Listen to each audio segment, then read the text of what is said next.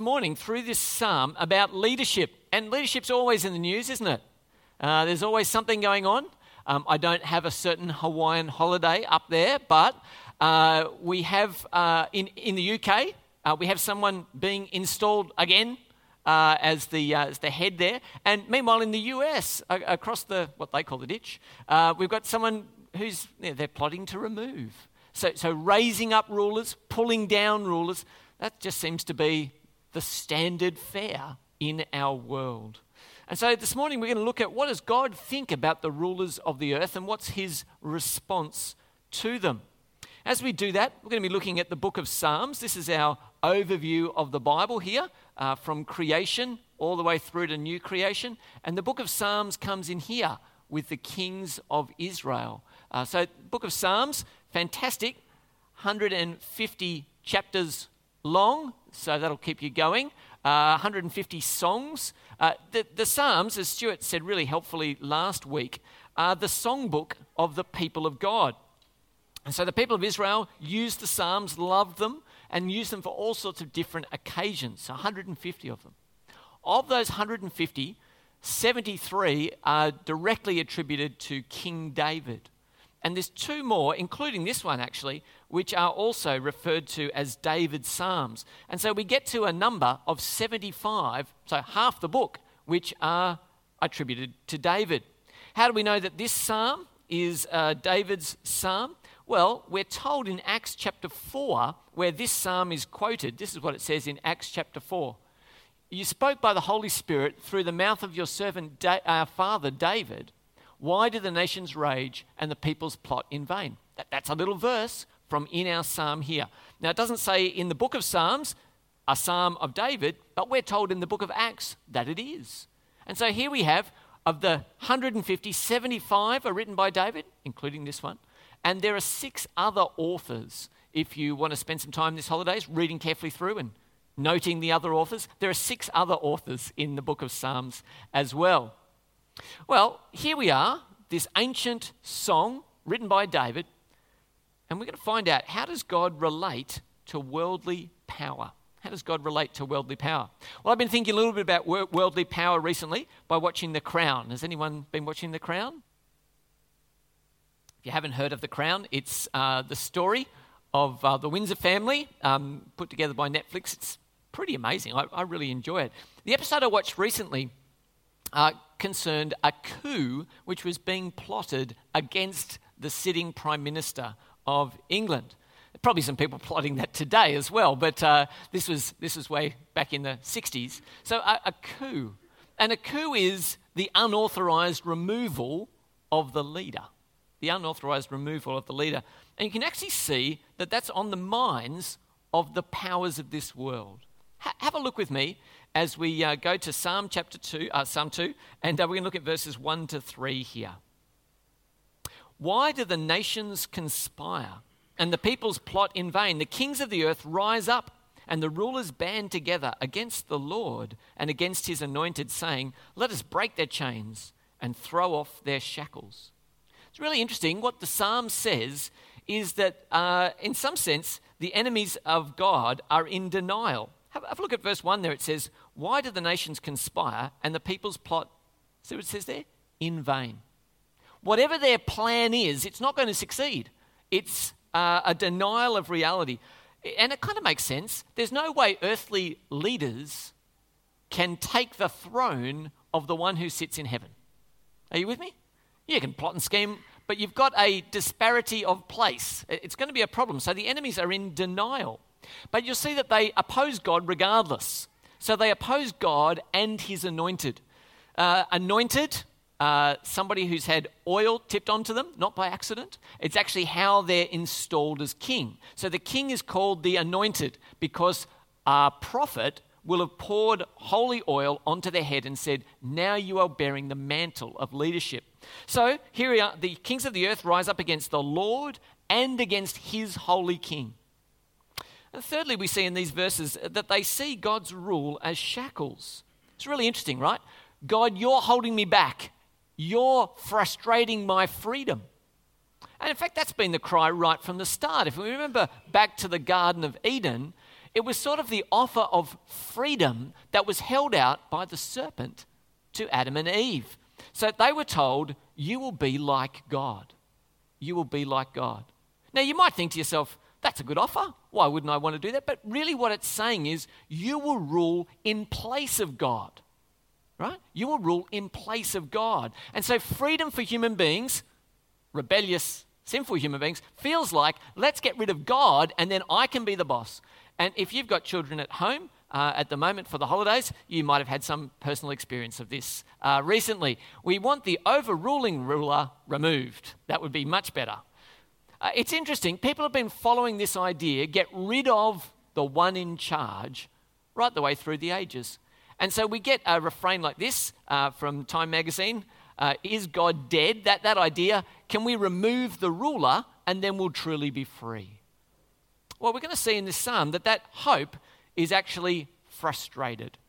What, what's God's response to this opposition? What's the response of the king in heaven to this opposition? Well, again, just staying in the crown land for a little while, it's really interesting to think about rulers. Uh, people who are in charge, most of them, most of them, will just want to be liked, right? Just want to be liked. And so the Windsor family are having some some issues. So, what do they do? Well, their response was to have some PR spin. Let's have a documentary made about the family, and then everyone will love us more if they only knew us more. Now, it backfires pretty spectacularly uh, in the series, but it's interesting. For most people, they want to be liked. It's worth noting in this psalm here, God isn't like us. God isn't like us. Have a look at the verses that follow in verses 4 to 6. The one enthroned in heaven laughs. The Lord scoffs at them. He rebukes them in his anger and terrifies them in his wrath, saying, I've installed my king on Zion, my holy mountain. So we think, hey man, I just want to have everybody like, like me. Uh, I think increasingly today that's very difficult for rulers uh, particularly if you're engaged with Twitter in any way, shape, or form. Someone's going to hate you somewhere, uh, but we would want to be liked. Here, God's saying a totally different response. God's reaction is surprising. What, what do we see in these verses? Well, first of all, we see that God laughs. So the nations are conspiring and plotting and raging against God. What's God's response? Well, God laughs. It says in verse 4 the one enthroned in heaven laughs, and the Lord scoffs at them. Why, why does he laugh? It says also that the Lord rebukes them. Uh, he rebukes them in his anger and terrifies them in his wrath, saying, third point, God installs. What does he say? Well, he says, I've installed my king on Zion, my holy mountain. What does this tell us? Why is God's reaction so different? Well, first of all, we see where God is. Where's God's throne? The one enthroned in heaven laughs at the squabbling rulers of the earth. So, where's God enthroned? In heaven. That's why he's able to laugh. There's no threat from the ground. Second, we see that he rebukes. Now, you could make a mistake and rebuke someone who's your superior, but it's far more likely that the one in charge is the one doing the rebuking. And so it shows us that God has absolute power. He just rebukes the earthly leaders. And then he does this other strange thing. God's response is to place his king there. So the, the rulers of the earth are squabbling, and God says, Well, I've got a solution to this. I'm going to put my king in place. I'm going to put my king in place. Well, where does he put his king in place? Well, he says he puts it, his ruler in place in Zion. Where's Zion? Well, Zion was the capital of King David. The capital was found in the new center of Israel. So, what we don't know is um, you know, you know, Canberra became the capital of Australia. General knowledge, of course, you know that. Yeah? You know, as a response of a debate between Sydney and Melbourne, don't you? So, how will we solve it? We'll put it nowhere. You can't have it and you can't have it, right we're going to put it over there. Okay, and that's literally how it happened. So, but this is this is Jerusalem. Jerusalem was David's capital. When he was bringing the country together, he said, "I'm going to take that city, and that is going to be the center of my nation that I'm ruling as king." And so, it's the new center of Israel. And so, Jerusalem, in a very real sense, not only is the capital city of King David, but with God's help, he says, "I am going to dwell there. That's going to be my holy place." And that's where the temple was built. And so God says, I'm going to put my ruler in my place, and he will rule on my throne. So that's what God's response to the enemies of the earth is. So we see that God is sovereign. Are, are we, are we surprised by his response? Uh, see, you hear there, he, he's angry and he terrifies them in his wrath. You might think this is just all Old Testament stuff, right? My God's far more fluffy and nice than that. I want to show you a, a passage that might surprise you in the New Testament. In the book of Hebrews, in chapter 10, which is full of the love of God, right? It also says this in uh, chapter 10 and verses 30 to 31. For we know him who said, is talking about God, it is mine to avenge, I will repay. And again, the Lord will judge his people. And then it says this amazing statement says, It is a dreadful thing to fall into the hands of the living God. Here's the point the point is the God who rules in heaven doesn't deal with rebels lightly. In fact, God isn't a pushover for those who oppose him. It actually says there it's a dreadful thing to be an enemy of God and to fall into his hands. And brothers and sisters, I've got to tell you this morning what that means is don't meet God as an enemy. Don't meet God as an enemy. Fall on your knees this morning and beg the God who is in charge of everything to receive you as a son or a daughter. Ask for his forgiveness. It's not good to meet God as your enemy. Well, God is in charge. And, and again, I, I, just had this little run of crown things, so apologies about this. But here's Prince Charles at his installation. Uh, he was being made Prince of, anyone know? Look at that. Prince of Wales, Lord of the Sea, also, is that right? No, it's a place, isn't it, in the United Kingdom? Wales, yes, see, there's a joke there. With me? Good, great. Uh, too early. All right. No, thank you. Thank you. That's helpful. All right. So he's being installed. And, what happens on these, in these circumstances? Well, there is lots and lots of royalty and formality. It's got to look spectacular. Otherwise, you won't think it's a king or a prince being installed. It has to be wow. And it's likely that Psalm 2 is a installation psalm that would have been used when the king was installed in Israel. So someone would bring this together and with a whole lot of trumpets and various other bits and pieces, read part of this. Well, how do we see this installation going? Have a look at verses 7 to 9. I will proclaim the Lord's decree. He said to me, You are my son. Today I have become your father. Ask me, and I will make the nations your inheritance, the ends of the earth your possession. You will break them with a rod of iron, you will dash them to pieces like pottery. It's really interesting. We see in verse 7 we see adoption. See there it says, have a look with me. It says, You are my son. Today I have become your father. What, why is the king called God's son? Well, we see in 2 Samuel 7. Anyone remember? 2 Samuel 7 is one of those parts of the Bible where when I say 2 Samuel 7, you need to go, ah, 2 Samuel 7. All right, all right, so in 2 Samuel 7, Great, okay. Now, the reason that you say that is because it's full of great promises great promises made to David that will last forever. Have, have a listen to what it says here. When your days are over and you rest with your ancestors, I will raise up your offspring to succeed you, your own flesh and blood. And I will establish his kingdom, and he is the one who will build a throne for my name. I will establish the throne of his kingdom forever. I will be his father, God says, and he will be my son. There's a great promise in 2 Samuel 7 that the king to be the king is to be God's son. To be the king is to be God's son in a real sense. Secondly, we see that there's inheritance here. Have a look at verse 8. Ask me, and I will make the nations your inheritance, the ends of the earth your possession. Who doesn't want to be a king like that, right? I'll give you the nations. Well, where do we get that promise? We see in Isaiah chapter 49, it says this And now the Lord says, He who formed me in the womb to be his servant. He says, It is too small a thing for you to be my servant, to restore the tribes of Jacob and to bring back those of Israel I've kept. I will also make you a light for the Gentiles, that my salvation may reach to the ends of the earth. You see, God's king, God's true king, has rule over all the nations of the earth.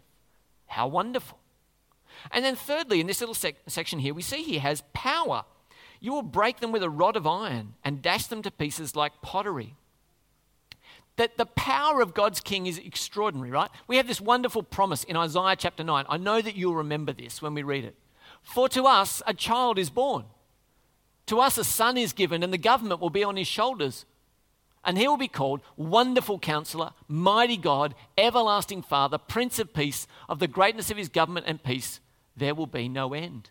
He will reign on David's throne and over his kingdom, establishing and upholding it with justice and righteousness from that time on and forever. I love this line. The zeal of the Lord Almighty will accomplish this. So the king that will be installed will be, I, made up some word, unopposably, unopposedly powerful. Unopposedly, what, what it means is you can't be an enemy of this king. He will rule in greatness and power. And it says to us, it'll actually come eventually through a child. How wonderful. Who could that be? Cliffhanger, come back at Christmas. Now, uh, I don't know, has anyone been doing any Christmas shopping recently?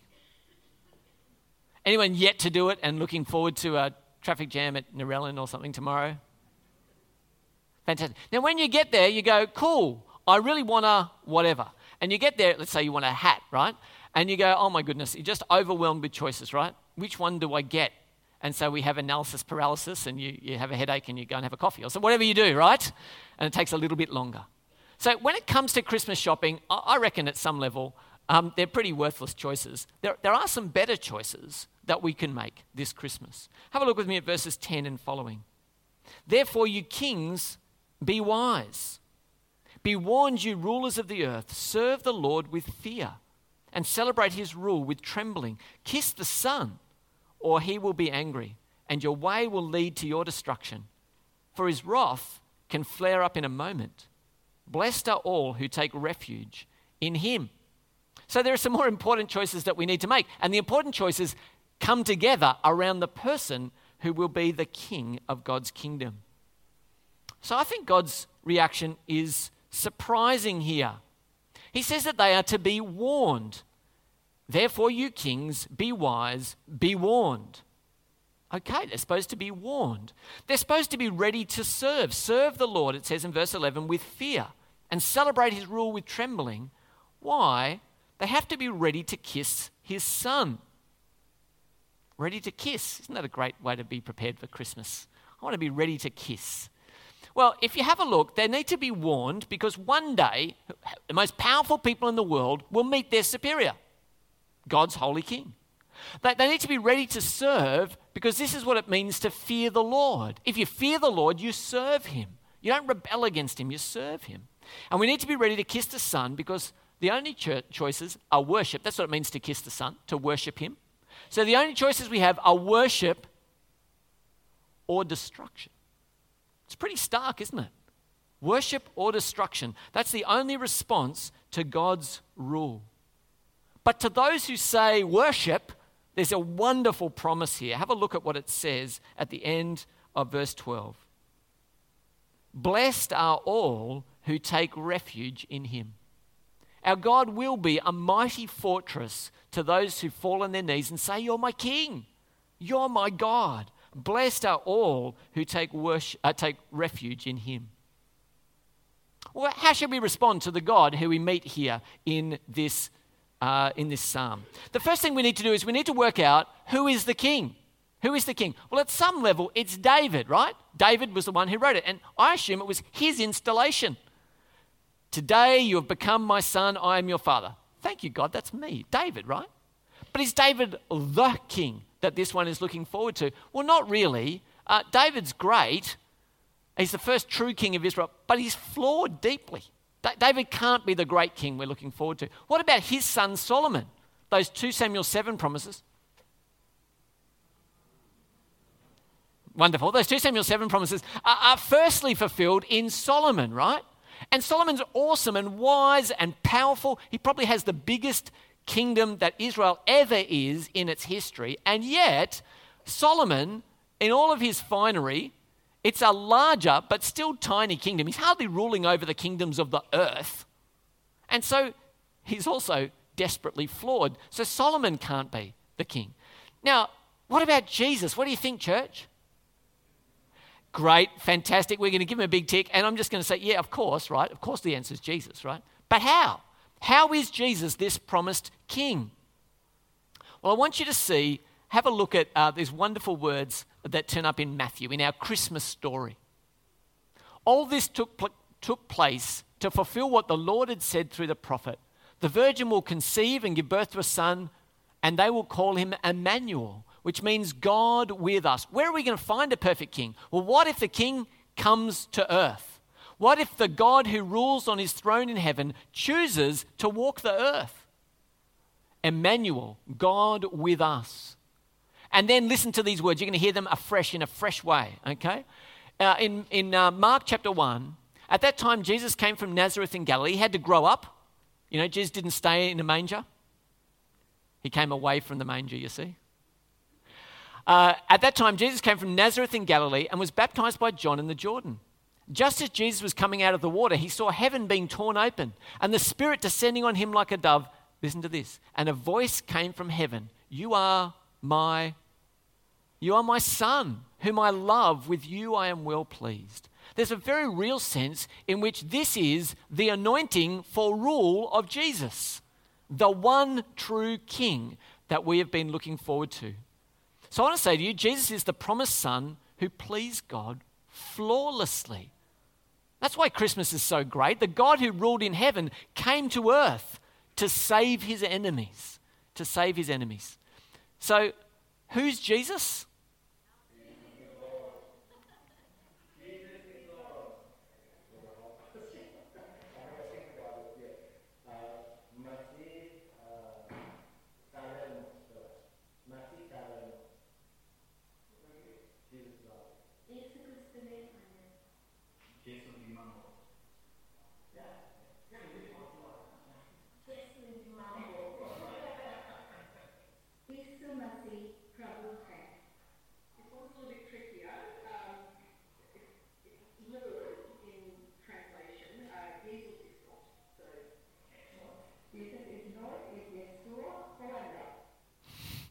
Jesus is Lord. In anybody's language, Jesus is Lord. So, how should we respond to Jesus as Lord?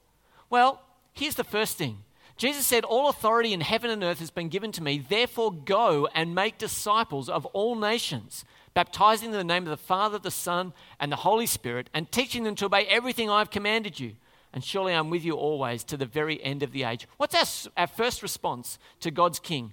We can choose to obey him for the nations. Go and make disciples of all nations. If he's the king of all nations, how will they come to know the good news? When you and I take it out. We will choose to take the good news to the nations. Secondly, we see a picture of the end. After this, I looked, and there before me, it says in Revelation, was a great multitude that no one could count from every nation, tribe, people, and language standing before the throne and before the Lamb. They were wearing white robes and were holding palm branches in their hands, and they cried out in a loud voice, Salvation belongs to our God who sits on the throne and to the Lamb. Well, we want to be those, we can choose to be those who bow before Him ourselves. Kiss the Son. Kiss the Son. If you haven't done it before, this is a great day to be saved. Kiss the Son. Bow your knee before Him that we might join that heavenly assembly on the final day. And thirdly, I want to encourage those of you who already kissed the Son, those of you already taking the good news out into the world. Can I encourage you this morning? Our God will be a refuge. Listen to these words from Matthew chapter 11. Come to me. Isn't this a good word for Christmas? Come to me, all you who are weary and burdened, and I will give you rest.